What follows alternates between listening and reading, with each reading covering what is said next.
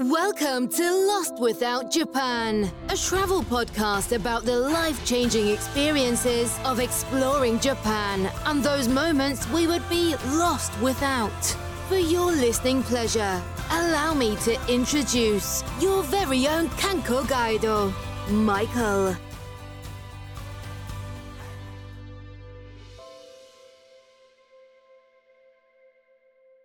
Welcome to a special Lost Without Japan podcast first, which for you, the listener, means more content than we normally have uh, with our standard bi weekly schedule.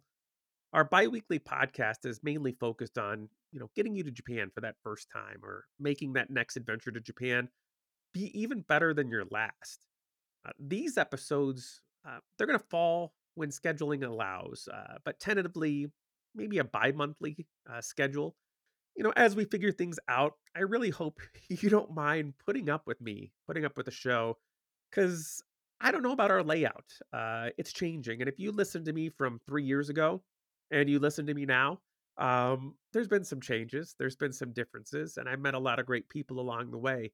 And it's those people that I've met along this way that uh, has made me want to reach back out and do some sort of format where I can keep on touching base with people and I'd like to thank you all for giving me a bit of your time today. And it's not just me this time. Uh, if I know, uh, have someone else that's coming, and I know you're going to be like, Mike, what's happened? There's weekly episodes coming out. You're talked with Laura. Uh, she came out, and you know that was an extra episode. You have this one that's coming out.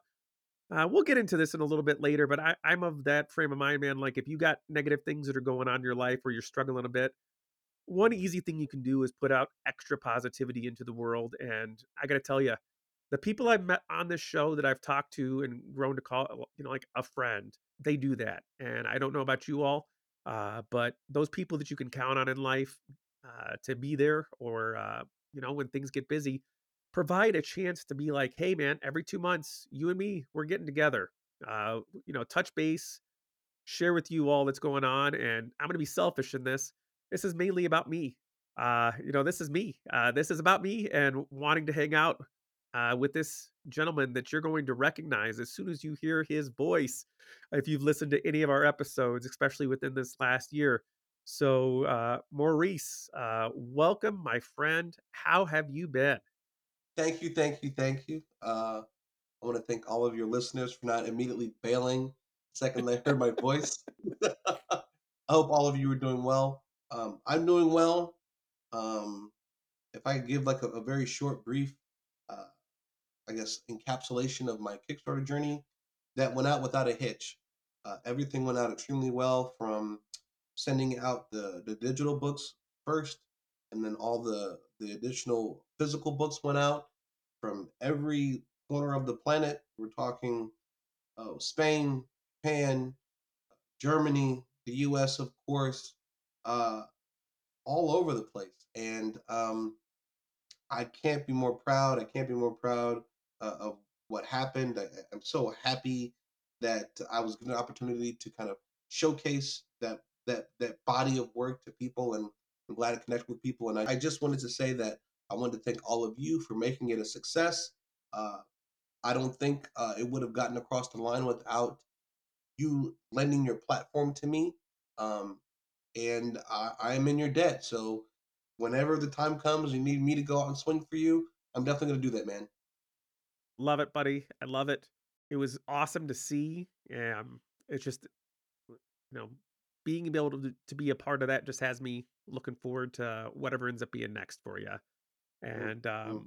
you know, that's great. I, like lately for me, um, you know, my, my kids and I, you know, we've been, uh, back into like whatever it was 2017 maybe 2018 i forget what it was but pokemon go uh when that was big uh you know we've been back in with that like uh with a vengeance uh with my sister my son my daughter in fact today's the super bowl and what were we doing before the super bowl but we were out like for an event uh at the mall you know walking around uh and then we went to a park walked that you know just like did all this different stuff and you know it's it's been great i said that part has been awesome uh, i've been doing a lot of like call of duty with my sister uh it's been nice like she's you know, her and her wife, they're going to be moving to the Philippines at some point.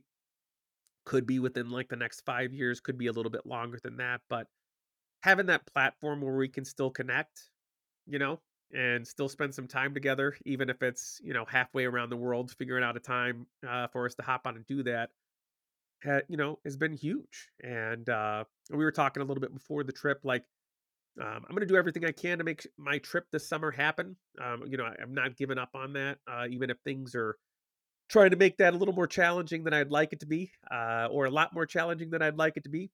Um, but I- I'm gonna get it figured out. Uh, if it's not this summer, uh, you know, this fall, like sometime this year, uh, you know, I'm gonna step back. Uh, you know, on on there, even if it's going to Hiroshima and you know, popping back home. You know, so like, a lot of that's been going on, and I've been doing uh, a lot of like upcoming interviews for the show. Uh, I just recorded one yesterday with another Kickstarter, uh, an author that I met uh, at Cod, uh, not CodCon. That was back. Uh, it's back when I used to play D and D. Uh, Gen Con, slightly bigger. Uh, we met, and she introduced me to uh, Susan Span, who is an author, um, and I had on the show, so it was her time uh, to be on. And when you're listening to this, that episode came out like two weeks, two weeks uh, prior, so you already know what I'm talking about. Uh, that man, I've been buying like a couple extra lotto tickets. I'm not gonna lie. Uh, I, you know, I've been buying those megas, uh, those Powerballs. I don't need much. Uh, I'm not going to be, you know, greedy, uh, but en- enough to get me like, you know, maybe my condo paid off and like a trip. That'd be cool. Um, but yeah, the other part is like wanting to start the show segment so that like you and I get a chance to hang out every other month, and then I can use this to catch up with some other people uh, back from the beginning that I just we message, we email, you know what I mean? But like it'd be nice just to Mhm. have like a quick, you know, in and out together. Um, you know, Right it's all good, man. right How, how about you? Uh, so you your goals are so much more ambitious than mine. Um, I've been sitting in the house playing video games. Uh, recently, uh, I purchased uh, Like a Dragon Infinite Wealth, and we're back with our trusty hero Ichiban Kasuga. And uh, that was one of my the original. Well, I'm not gonna say original Like a Dragon, but essentially Yakuza Seven, which became Like a Dragon. uh, that was one of my favorite games of all time. I think I put in around hundred hours in that game, and I just fell in love with it. And now the sequel's out now, and and this time it's taken the group of people to uh, Hawaii, which is completely new for the series. Uh, it's a massive game. I'm at hour 65 now, just absolutely loving it. Just I I couldn't be happier with a sequel for a video game. I know it's very domestic of me to talk about how much I love this video game. Um, but no, it's it's quite good and and um, something that you mentioned before we started recording is that you know tell people that they're doing well, give people those compliments, things like that. There is a big chunk of that. If you get around to playing this game, the appreciation of those in your life there is a segment in this game where it's like you got to hold back the tears every time you play it. Eh, you, I'm not going to tell you anything more, Yep. but if if there is any kind of endorsement to play that game, you know, as you and I are getting, you know, your early 40s, I'm going to be 40 soon. I think that we take stock or we we we take a different perspective on our life where we see what our life is and where it could be and and and what it's going to be for like in our 50s and our 60s and things like that you look at it through a different lens and there is a very mature reflective introspective kind of lens on this game that i think that you will appreciate uh i'm not going to say anything else but it's it's one of the most mature as far as maturing aging people games i've ever played um there's a lot to take in and they knocked it out the park um and that's all I can really say about that. Um, but yes, please go. Anyone who's listening to this, please at least take a chance on the demo for Like a Dragon Infinite Wealth. You will not be disappointed. It's a fantastic quality game made by Sega. Um, really, really great. And then also, um, now that you know Ganbatte is done and, and shipped out and finished, I've gotten this bug to create something new because I'm a creative person at heart.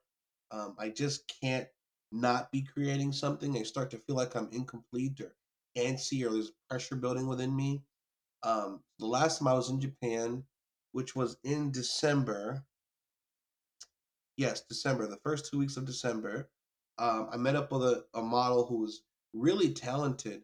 Um, her name is Haruka, very, very talented, very unique look. And we were discussing the idea of creating, uh, or at least doing a, a small project, or her being a subject around a more narrative, fictional narrative style book. Um, and we took some demo photos, uh, and they were all fantastic. And I was extremely happy with them.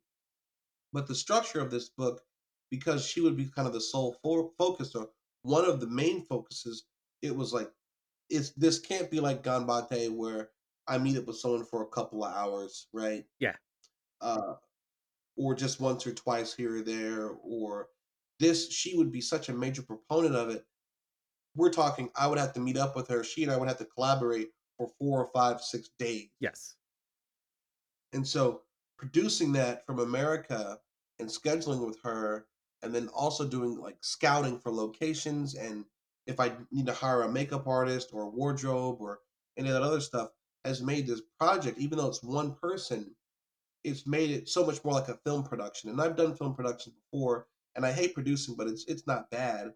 Uh, we all know about the checking off the boxes to make sure that you have permission to be there. You have permission to shoot photos there or videos there. You have the proper crew, the proper props, things like that. Or how you're going to handle food, transportation, pay? Are you going to like taxes, permits, all that stuff? Um, so that's that's on the table now, but it's all very exciting.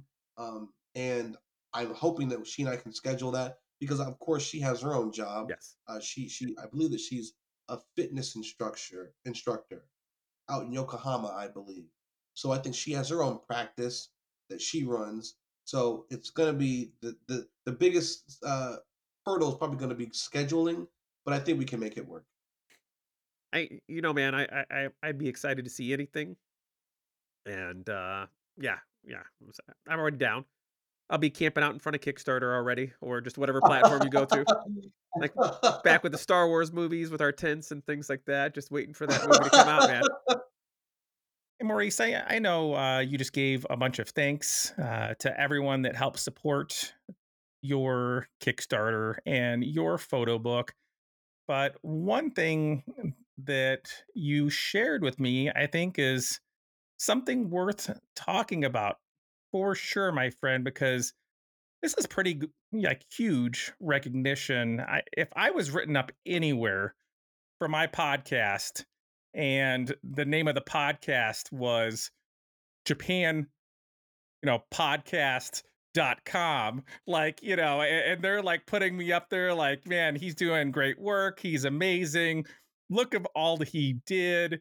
Like i'd be on cloud nine. So i, I gotta figure i'm gonna include this uh, link to the article for anyone that wants to read this but maurice uh, what would you like to say about this?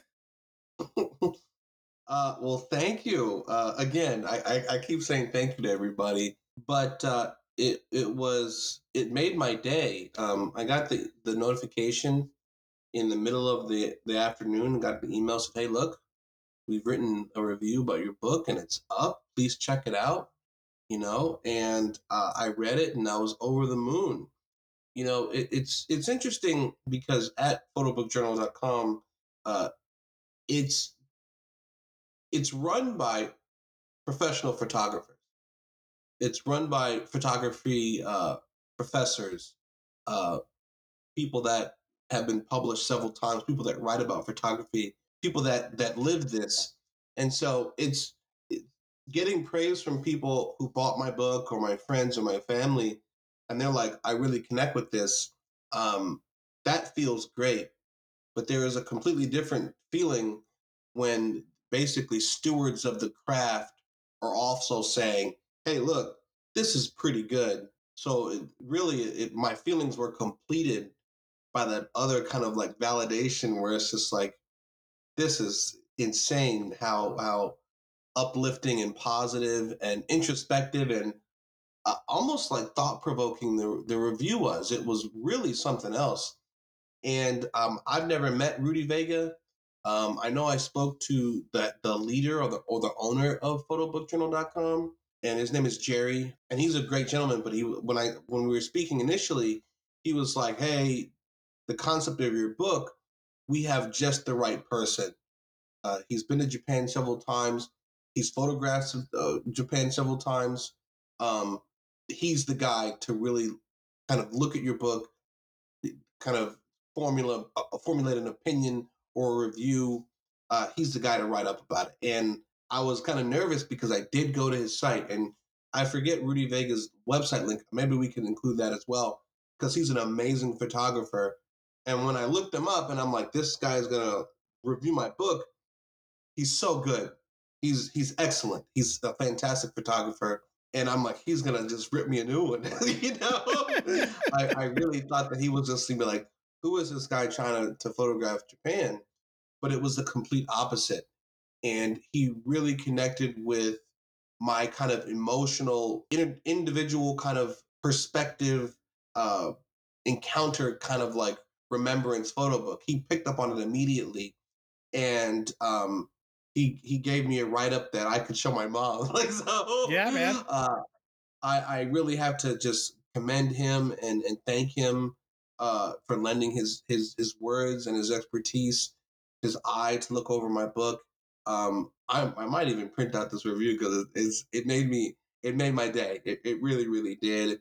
Um, and then after I got it back and I read it through, the in, in I emailed him, which would be the first time he and I ever spoke. I didn't want to reach out to him while he was doing it because I didn't want to taint it. I I, I didn't want to meddle or get in the way because good or bad, his review was going to be his review. And I wanted to get his honest feedback because the feedback, you know, if constructive, is a, a path forward. Like, hey, look, you did this that's kind of weak or didn't come across, or do more of that. Uh, that's where your strong suits are, et cetera, et cetera. I wanted to hear those things. Um, I didn't want to get in the way by meddling with him and bothering him.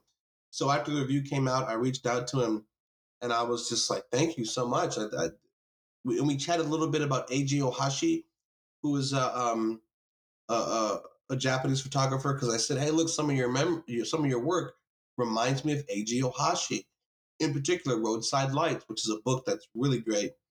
And he responded back, and he goes, "He goes, Roadside Lights is one of my favorites. Like, he's like, I, I want to see those prints in person one day." So immediately from the get go, our within our first conversation, I recognize that this, me and this guy were like on the same wavelength, and it's really really cool. Like I said, I'm over the moon with the the response and the connection with the friends and family and people in the Kickstarter, and I'm absolutely over the moon with the reception it's gotten from professional photographers. Uh, I couldn't be happier. I, I really really couldn't be happier. Um, it's it's pretty dang cool. know, you look at that. Uh, you know, I, getting a tattoo of a QR code. You know, I'd get one, you know, st- straight link to this article, buddy, if this was me. You know what I mean? Like not the Rick roll, you know, things that you might see for stuff that's here, but shoot, yeah. Like anybody goes, hey, do you have anything to back up what you're doing? You're gonna be like, yeah, just one second, slide up your sleeve and show them this code. Yeah, man, just you know. But it, mm. I, I also like the fact that in this, when I was reading it, it's not just me because one of the things that they said was, you know, you're encountering a culture through the fresh eyes of an outsider and having that like personal interaction, that emotional connection that someone makes through their travels and like basically it's becoming your own. And that's a hundred percent how I felt uh, looking through your book. And I've said it before and I'll say it again. But after flipping through that, I 100% felt as if I could walk up to any of these people and they, they'd be my friend, you know, from like our interactions and our things we had. But for, for you, my man, like this is huge. This is awesome, and I got to say it's uh, only the first of others to come, and I'm you know pretty awesome, my friend. Pretty awesome. Well, thank you so much for the kind words. I love it, man. I, I'm too happy right now. You haven't bought the lotto ticket, my friend, uh, now's the time. Buy me, uh, you know, plane ticket if you end up winning. You know, that's all I ask. You know, nothing big, buddy. First class, first class. That's it. That's all. no, no, we'll get some of those good air light flashes. It's all good. I'll hold the lights for you, buddy. I'll hold those lights, light screens, whatever you want me to do. I can go go, go take those, take your film to be developed. Don't forget about me. no, uh, uh, it's it's really cool. This is encouraging, right? I would like to step back away from me personally and my project and include any and all creatives. Like, really, you can build this thing, whatever it is. You really can take the seed of an idea and if you water it enough and plant it and surround it in the right soil, and by soil I mean the right people, uh, making it uh, people aware of it, present out there. If you cast a wide enough net, and if you're grateful and responsive and open, I really think that whatever you want to do will start to come together and grow. And you know, this this book, who would have thought from you know some of the very first photos that this is going to be something that was getting me like talked about or talking with you, you know, or or, you letting your ear and your audience and and bringing awareness to it. It it's beyond my wildest dreams. It it feels great and um you know, having people ask me like, "Hey, where can I buy this thing? Like, where where is it for sale?" And that's wild because I'm not even thinking about that. It was never like a, "Oh, this is to make money." It was never about that. It was always like, "Here's this thing. I think people would appreciate it. Um, if you give me money on the front end, you'll have a book on the back end, right? Please coalesce around me and let's let's do this." And people did. They they did, and um, it was a success on every front. Absolutely 100% a success from A to Z. And I'm so completely grateful for that. One of the things uh, I was, th- you know, thinking about was whatever the segment segment is going to be called. I want it to be called something. Um, I don't really have a name for it yet. Uh, Good Times was one possibility after my favorite bar that closed in Hiroshima. Uh, Messiah, who's the gentleman that used to run that, he's going to be opening up a new bar. Um, I don't quite have a location and name of that yet. Uh, but if you go to click on uh, Hiroshima Google Map links, you'll see Good Times, uh, the name, but that's it. Mm-hmm. Like there's nothing else to click on there. So, uh, you know, is what it is. I got photos and audio that I took from that. Mm-hmm. You know, mm-hmm. something along the lines of like, hey, if it was called Good Times, we could begin the segment off with like pull up a stool and your favorite adult beverage and join us, you know, at Good Times Bar in Hiroshima as a possible opening because the place doesn't exist anymore. Um, I also thought about since when you and I recorded, we got to be able to meet in Tokyo, calling things uh, rats in the park. Uh, you know, just you know, from that time when we saw rats walking, like just going by, just chilling as we're just like talking back and forth. Uh, wings in Tokyo, um, Film Washi, uh, which is a discontinued like French film brand or something like that. I don't know. I just is like uh, trying to come up with like a, a name to call this besides um, working title. Uh, you know, you know. Good Times is a pretty good is a pretty good title. I, I feel like there's an emotional context uh, context there. Um, it's a fitting name for the actual discussions. Um, I think it's pretty solid. Of course, do what do what you're gonna do, but uh, Rats in the Park is a no. we can't we can't do can't do Rats in the Park. Um, so of of course the final decision is up to you, but my vote goes to Good Times. I think it's very fitting. I, I think it's a great name. Like I definitely, man. That like that's the one kind of like you know have that connection to. But if you're listening and have like your own connection or own thoughts or whatever it is that you'd like to share uh, with this. Because again, we'll have like a couple month break in between then. Uh, reach out. Uh, message me on Instagram, you know, send me an email at lostwithoutjapan at gmail.com. You know, put in your own thought, your own suggestions, and we'll take it from there. Um, one of the things I wanted to kind of talk about was just uh, recent Japan findings. Like, since we've talked back, if there's anything that you've kind of stumbled across, be it in like Discord groups, the internet, uh, news, like, is there anything that you've had like pop up with you that uh, you want to share? Oh, so a couple things. Um, the first one, and this is kind of just small potatoes, but uh, uh, in Japan, the Japanese citizens haven't exactly been super excited about the massive return of tourists. Um, obviously, there's been lots of conversations about over tourism and tourists placing, in, in especially in Kyoto, especially a strain on the infrastructure when it comes to uh, public transit, the buses, things like that. Um, and that was that's been interesting to me because a lot of the numbers, while they have returned to around 90 to 95% pre-pandemic tourist numbers, they haven't exceeded that, right? So what that says to me is that to a certain degree, a lot of the citizens were enjoying the fact that tourists were gone. Yeah. Um, that that lull they became accustomed to, right? Um, and now that tourists are back in force, those old wounds, you know, the the old stressors have returned and then some. But again, they had not surpassed old numbers, still fewer, and people are kind of feeling it.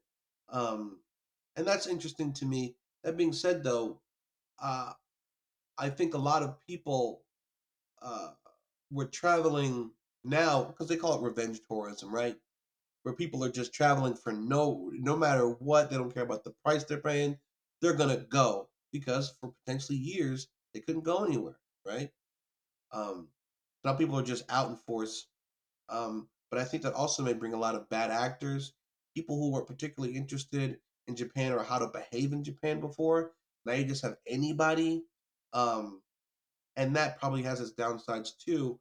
But at the end of the day, Kyoto is a city that I believe, without tourism, is running in the red. Yes. They need it to survive, from what I understand.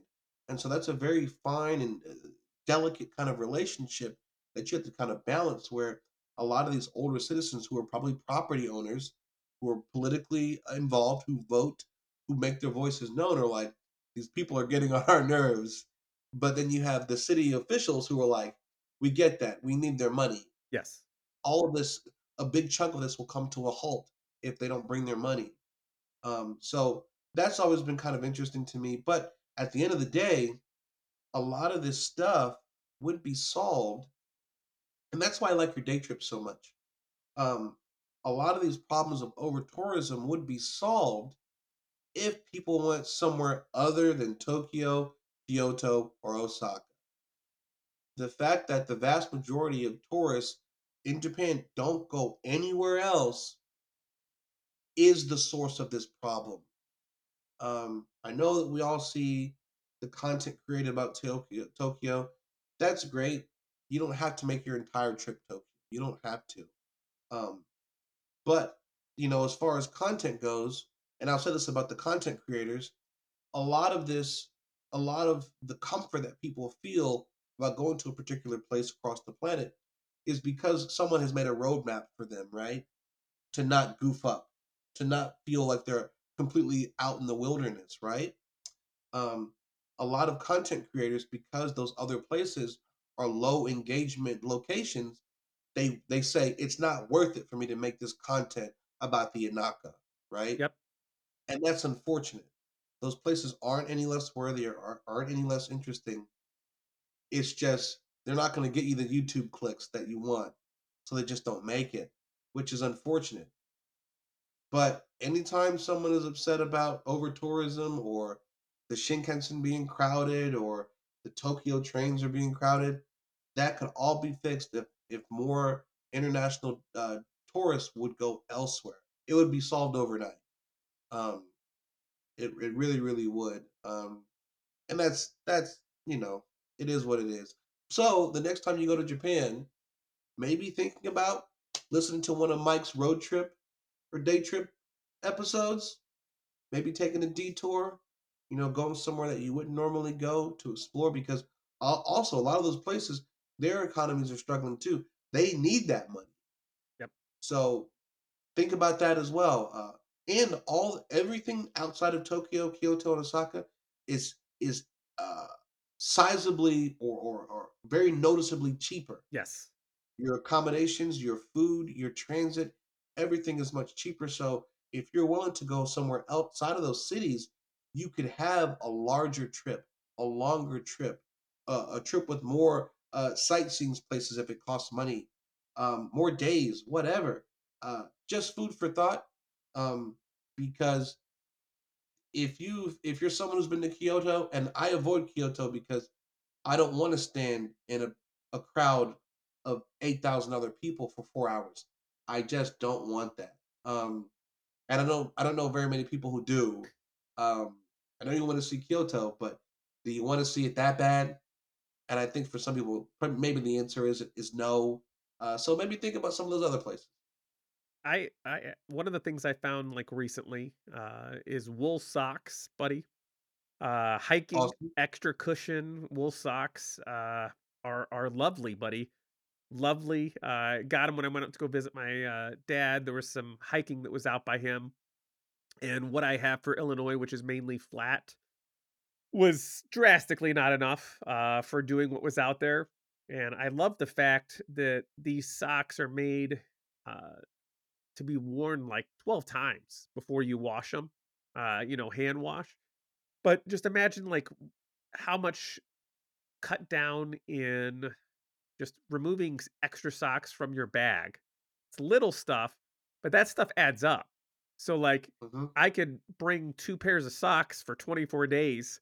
You know what I mean? Like something like that. And even if I'm not there for 24 days, uh, throw in a couple other, you know, my normal, uh, you know, bamboo fiber socks that I have. But like anything you could do to save weight, and cut down on, and then they're comfortable, Maurice, man. Let me tell you, it is like an extra layer of cushion. And when you're on your feet for as long as you are, like running from place to place or subway to subway or train to train, like anything you can do to add quality of life on your trips, it's huge. And uh, REI was the place that I found these at. They have like a $30 membership, and it was like you got a $30 credit back. And so I just used that to put it towards like a couple of these socks and I just threw them in my travel door. And I'm just excited to be able to use them. Uh the uh, the other was uh I found an RV rental that was actually it's going to be um talked about one of the the episodes here like probably before this, but for those of you that have missed it or haven't listened to it yet, but there's a car rental place like Heisei Car Rental, and they rent RVs to people that speak English or other languages. And it's like, where are you going to find this? And the rates, Maurice, are great, bud. Like, I was doing the day day trip research for Shikoku and uh, the Kagawa Prefecture, that area that's uh, you know its own island, smallest prefecture and stuff like that.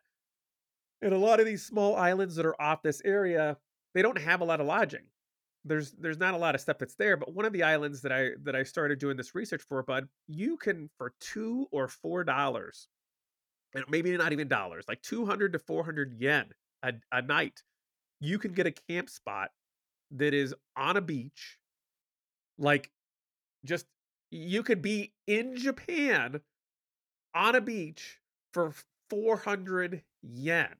Like, where in the world do you get a beach and a view and a spot for like less than four dollars? Like, and this the the RV rental, they rent you the iPass is the best way I can describe it for those you know that live in the U.S. states. Like when you're on the toll road, you have that little pass that goes through. It scans. You know, you pay. It comes off your credit card same thing for Japan. They provide it for you. And they they set up your uh, navigation in, in English and like you go through do all these tolls and when you drop it back off, you just pay the balance of what's there. So it's one less interaction, it's one less something that's there. and they provide for a very reasonable amount of money insurance. So, like, if you get into an accident, it's zero copay. Like, you blow a tire, you need a tow, you have the unfortunate thing that you go off road with the vehicle and need, you, you know what I mean? Like, all this different stuff that could happen, like, for for not much. And it's one of those things where I was like, man, like, this is suddenly, I, want to say it was like around uh, $120 like 125 bucks a day. That's a hotel, man, Mhm. for a lot of places. And I'm not going to be on the beach. You know what I mean? Like I'm not going to be sitting there with this stuff. So like it's like ah, I, I just uh so excited about that. And I like the only thing is like both of my places, my favorite bars in Hiroshima, uh, either closed or are under like new ownership. So like both my Mhm. friends, uh, Messiah and and and Locke, they were both like going to different places. So when I go next time, you know, it's going to be different, but still same people. Um, Mhm. you know, so just those are kind of like my random, you know, Japan, you know, stuffs, I guess, that have stood out to me the most, like since we talked last. So, can I piggyback on Please, that for a second? please, buddy. That sounds awesome. Uh, you know, my little rant earlier about taking a different type of trip, you just took that and just like knocked it out the park. I, you know, whenever, because I watch a good amount of Japan content, I'm sure most people that listen to your podcast do as well. Um, I don't think I've ever seen much Japan beach content. It, I, I know it's out there. It has to be. How could it not be?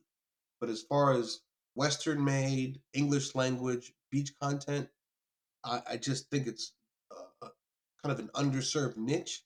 And here you are, you're like, hey, look, these are all these resources available to you as a, a, a tourist, Yep. Insurance, the pass, all that stuff. This beachfront plot that you can rent for very little money. That is a lot of the pieces that would go into making a very unique, very different uh, Japan trip, and that's really, really awesome. And it's like if I wasn't like, you know, for doing the research to find this, it's like you start start like finding it's like I found the uh there's also some lodging that was there that's like 3 or 4 rooms, right? And it's a German Mhm. speaking gentleman that has a Japanese wife and he has some English and has like some other stuff to go with people. But you start finding things and you start logging these things. It's just like, yeah, getting out of Tokyo, getting out of these places, you can actually find people to interact with that can speak Korean, Chinese, whatever it is that you're coming across with and really find something because again, like man, like if if anybody had this as like I'm going to Japan, I'm going to stay on a beach, you know, how much is this going to cost me? It's it's going to be more than four dollars a night. Uh, you know, I, I you know, or, or even if you tack all that stuff on, like 130 bucks a night, if you know, with your RV rental and stuff like that, like you're just not going to find it. So it, it is. Mhm. uh Can't wait, man. Can't wait. It's just like stuff that you keep on adding to that list of stuff to do. It's just like I love it, man. I love it. That's awesome. That is so cool. Um, and then something else that I came up with. Speaking of people traveling around, yes. Japan apparently finally is going to allow a digital nomad visa, and that is a big deal for a lot of people who can remote, work remotely. Um, I know quite a few people. You mentioned that your sister might move into the Philippines. There's quite a few digital nomads who live in the Philippines. The Philippines, uh, Vietnam, uh, Cambodia, other parts of Asia, because the cost of living is so much more reasonable compared to other Western nations. So Japan is now joining this this this long list of other nation, uh, company countries that allow uh, digital nomads to live and work there. Um, and there's a few requirements that I think are kind of sketchy, but you know Japan is going to do the Japan thing. Like for instance, it's only for six months Yep. and you have to be making sixty-eight thousand three hundred dollars a year U.S., which is is interesting to me because uh, the average Japanese citizen makes like forty thousand dollars a year. That's salary man. Yeah. The average woman makes like 30,000, 27,000, something like that. Even salary men, I believe a, a, an associate of mine told me she says a lot of salary men at retirement age are making fifty, fifty-one thousand dollars a year. it's very blatant that and it's very clear that they're targeting for people that make way more than the average Japanese citizen, Yes. which is kind of odd to me. But you know, uh, I asked a buddy of mine who's in Japan a lot, and he goes, "Well, they do that because they want to make sure that people don't come over here and they're struggling, Yes. and they end up putting a strain on a lot of the social services." It's like, well, you should be able to more than secure if you want to try to get this, because you're not a citizen, you're probably not paying taxes. The the those social services should be for people that are paying taxes that are citizens, and I get that. Sixty-eight thousand, especially when you're in Asia, you don't need that kind of money in Asia. Uh, you don't. You just don't. There are people who I know, some digital nomads who are in the Philippines who probably make thirty thousand dollars a year, and they're living quite fine. Yes. But Japan is like, nah, you you gotta make, you guys gotta be making a chunk. Um, sixty-eight thousand is more than the, the national average for Americans Yes. um, for individual income. So they really are asking for people on the higher end, and good for them. You know, I, I thought about applying for it because I would qualify for it, but it's six months. Six months is a tourist visa is three months. And you can get a tourist visa renewed by just going to South Korea for the weekend Yes. and then coming right back. And so some people are like, why would I jump through those hoops? Because a most likely it, you're, it's going to be hard to get uh, housing rented to you anyway because most of them in Japan, if you're talking about Tokyo in particular, Year. they don't want to rent to foreigners very much. Uh, a lot of the the leases start at two years minimum, which your your visa would not apply or uh, apply to. And then, from what I understand, if if I'm correct, the nomad visa can't run concurrently. You have to leave for a year to renew it again. Wow. Right. So it's just like that's cool, but why would you do that? So I don't know what the answer to this, but they're making strides. I think that's the most important thing to recognize is that Japan is a, a, country that embraces change, but it embraces change very slowly. So if this first batch of people that get this this visa in April are good stewards and they make it look great, hopefully they'll either lower the bar or extend the time to make it something a little more worthwhile and a little more accessible. Yeah, because uh, that'd be.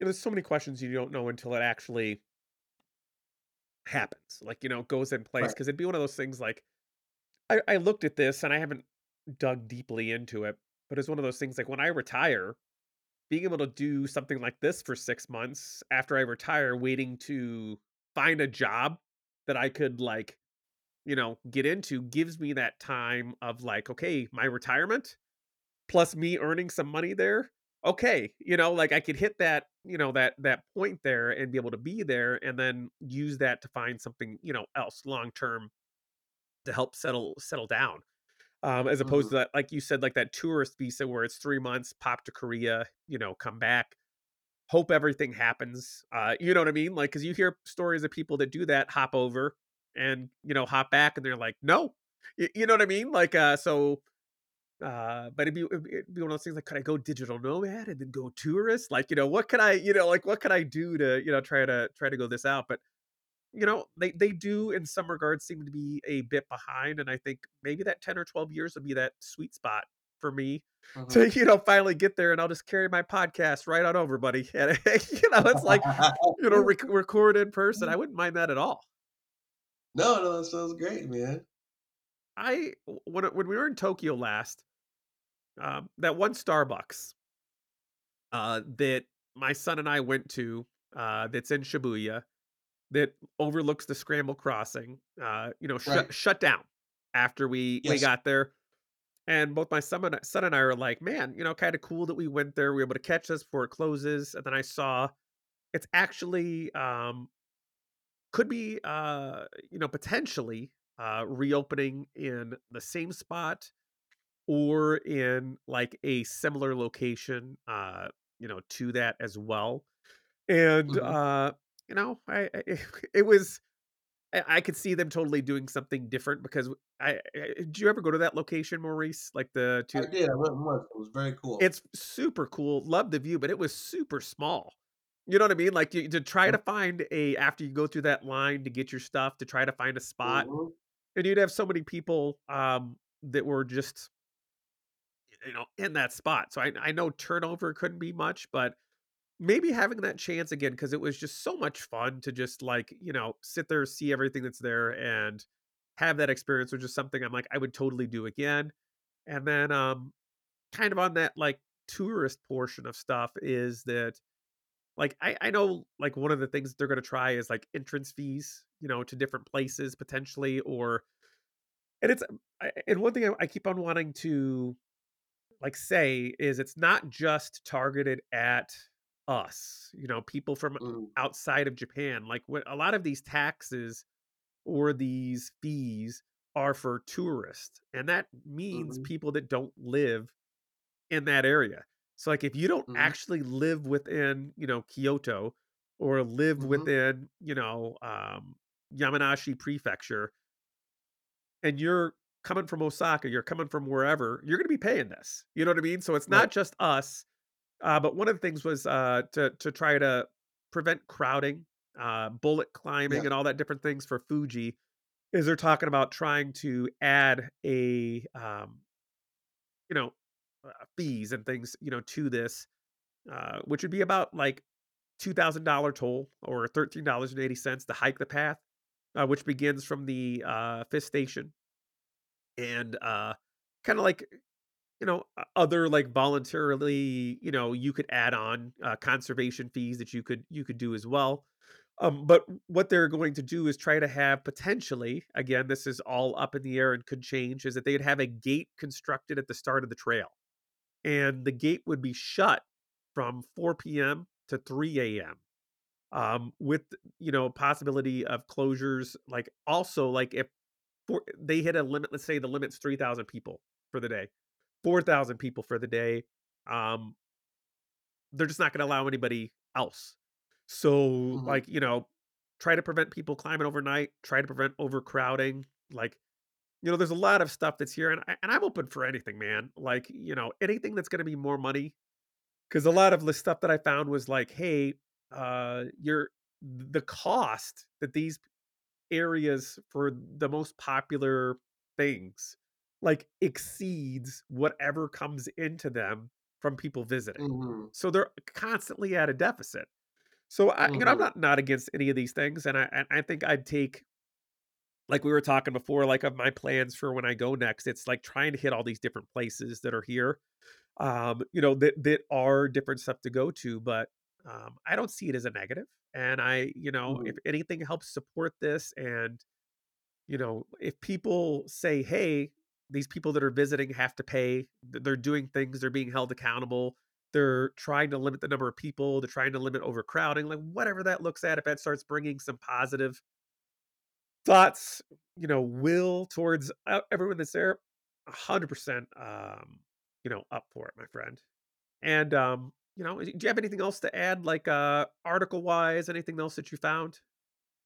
Uh, no, but I wanted to add on to your your Fuji Gate thing. Let's Um, it's gonna be a big one. did you did you see any of of the footage when tourists came back and they were climbing Fuji? Fuji? Uh, Fuji? I I uh, only limited. I've not seen a lot, buddy. Oh man, it it looked like not a lot of fun because there were so many people packed onto the mountain. It was just like solid, just lines of just people. It didn't look like a hike, Okay. so to speak. It looked like a slog because there were so many people, you know, back to back to back to back to back to back, just slowly walking up, slowly walking up. And um, I know when I think of climbing a mountain or uh, hiking a mountain, that wasn't my image that I had in my head, right? 100%. Um, so if it can kind of preserve that, also trash was an issue. From what I understand, lots and lots of trash was on the mountain, and uh, I think that in this particular case, these fees and these limits, as far as number of hikers, I think both of those are actually pretty big positives in my opinion. Um, I, I don't see a downside to them. And I think that it might have been on one of your daytime episodes about there being a small fee, a few hundred yen, maybe Yep. 500 yen for a ferry, right? Yep. Uh, because it, it was running at a deficit, right? Um, the tax, the fee, whatever, is a good idea. Yes. Um, if it makes these things viable so they can, you know, pay someone to drive the ferry or, or uh, uh, man the ferry, maintenance, Yep. all the safety checks, whatever. Those are things that we should all want to invest in. Yep. I, it's not greed. It's it's purely something for infrastructure, and those are things that I would definitely give my uh, stamp of approval. Hundred percent, my friend. hundred percent. I one hundred percent get behind that. Um, I'll include uh, in our uh, show today, uh, our little talk, like uh, links for a lot of the articles, a lot of things we talked about. Um, they'll be in the show notes, so you can you know kind of glance at them as well. Um, normally we we try to end. I'd like to try to keep this around thirty minutes, just something short um, on here. But we have a mystery bonus segment that I've not told told Maurice about uh, before we get into our outro and go. Um, but I'm going to call this segment "Why Maurice is Wrong," and we're just going to keep that like as a title, and I can just add in, you know, why he's wrong. Um, it- you know, as it comes up, it you know may not be every other month, but we'll find something. But today's "Why Maurice is Wrong" uh, is about tea. Uh, Maurice says he's not much of a tea person. That is wrong. Um, I don't have any factual information about this or anything to support this with but I asked one, you know, uh, podcast host, uh, you know, maybe myself about it, and you know, we were in agreement, you know, that you know this is, you know, this is wrong. That's it, Maurice. Would you like to, you know, like do anything to defend yourself uh, from this onslaught that you clearly didn't see coming? okay, okay, okay. Compose myself. Um, so it's interesting because I was born in New York, and you know, sweet tea there is unsweetened, just tea, right? Then I moved down to the South, and it's like just drenched in sugar. It's like drowning in sugar, right? And then you go to Japan, and you have tea, and I remember getting these these these green tea bottle, and I'm the first time I'm like, what the hell is this? uh, it, it it it caught me by surprise that uh, people drink this this unsweetened green tea, and I'm coming around slightly uh, for fun. They enjoy this. It it it tastes, for lack of a better term, earthy, right? Gra- grassy, earthy, yeah, yeah, yeah. Uh, so so I think it's called ocha in Japanese green tea. Um, and there's also uh, that I've never seen before in my life where I got it because I kept searching for sweetened tea. I, I kept searching for it, and I got barley tea.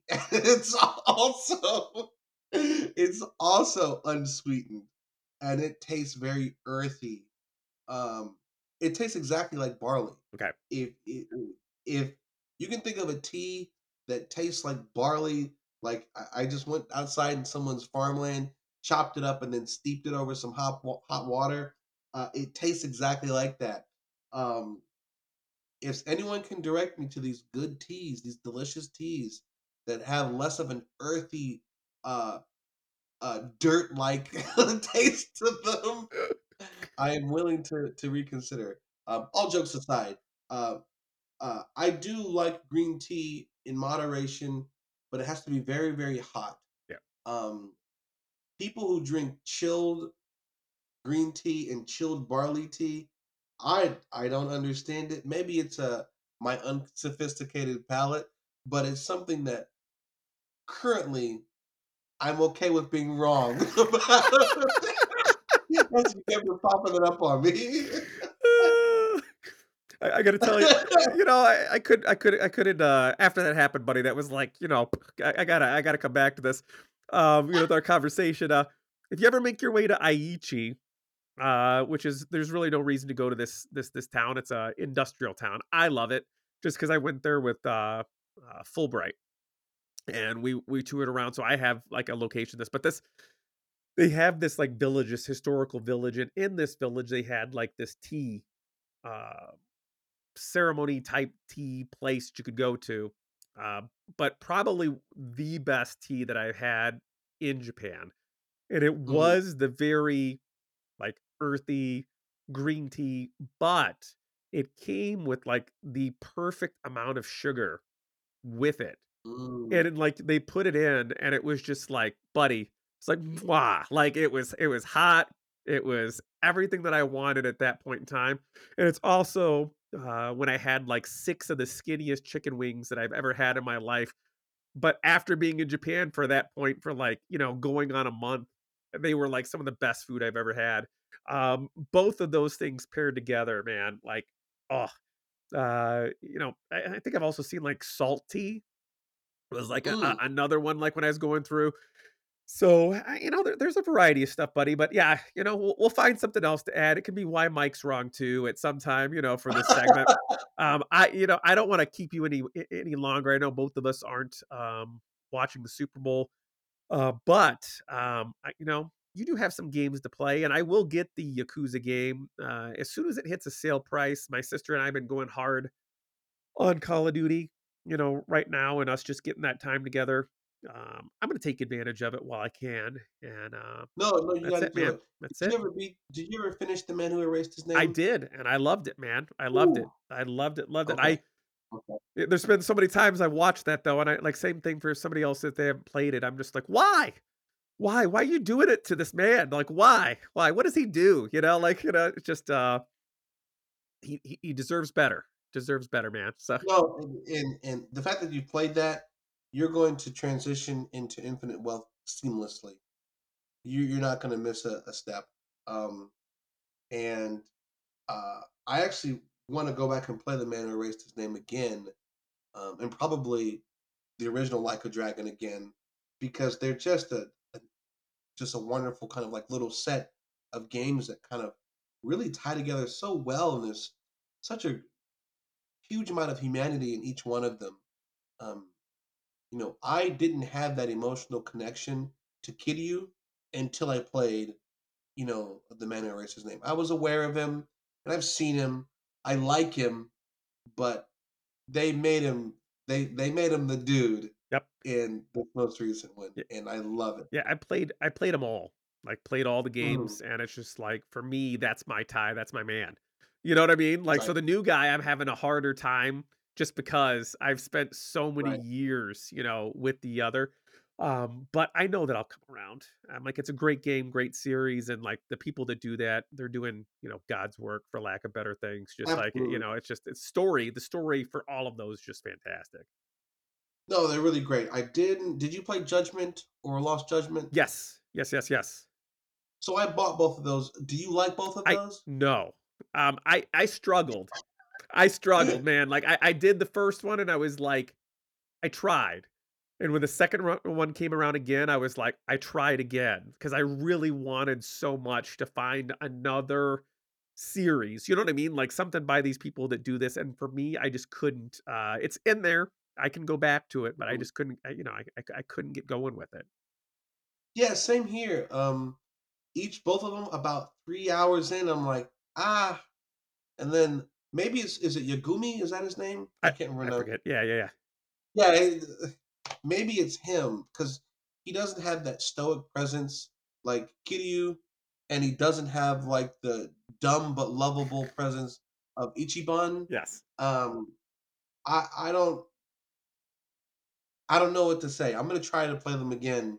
Um, but Infinite Wealth, Chef's Kiss, man. Love it, buddy. I'm I'm like, I'll let you know when I finally finally get to it. Like I said, uh, hopefully this summer with the summer sale that usually comes on hmm for, you know, PlayStation, that 30% off or whatever it is, like, you know, that'd be good, man. Um, before we, you know, like go full outro, man, because again, I just wanted to keep this short, not take up too much of your time. Uh, is there anything else you want to share, or are you ready just to ride this train out, buddy? Anything that I would like to share? Hmm. I'll end on this. Can it be Japan related? Yep, better believe it, buddy. Okay, so I am someone who does not like a lot of Japan YouTube. I think it's not very creative, and I think a lot of the information is regurgitated. If you're someone who has never been to Japan before and you're looking for tips on how you could make that a reality or where you would find yourself,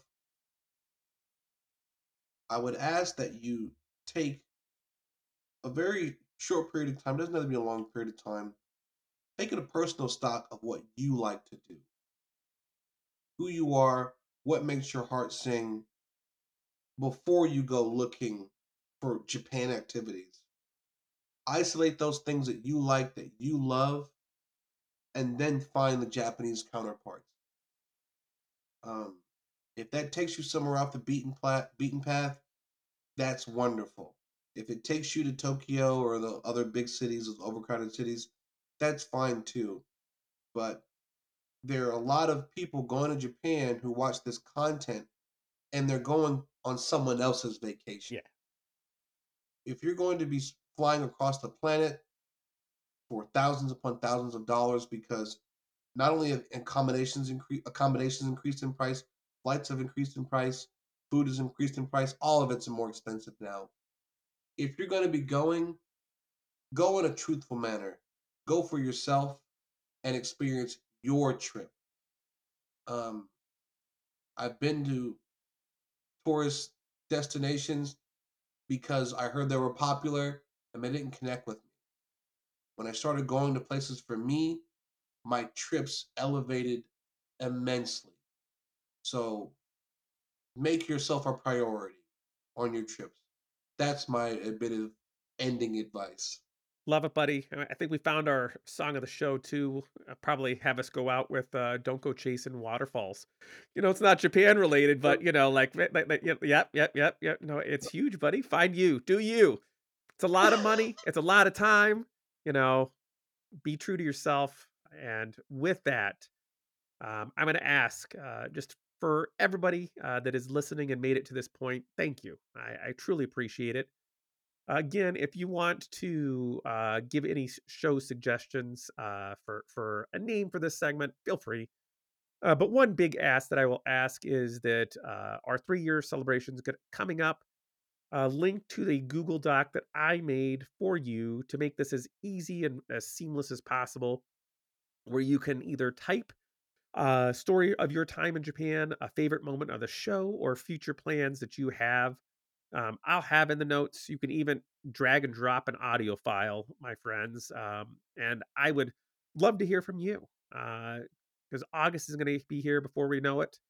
I'm going to try to figure out what I'm going to do with the show. Um, if I'm going to have like you, Maurice, on and just like other people and just kind of have it just be a just hanging out together uh you know type of moment uh what show format that's going to be but i'd love to include you as well so, on behalf of Lost Without Japan and its entire crew, I'd like to thank you for joining both of us today. We look forward to seeing you on board again for our next regularly scheduled episode as we continue our discussion on Japan, travel, culture, and your Lost Without moments. To everyone out there, oh, Ogenki de. Stay well, my friends.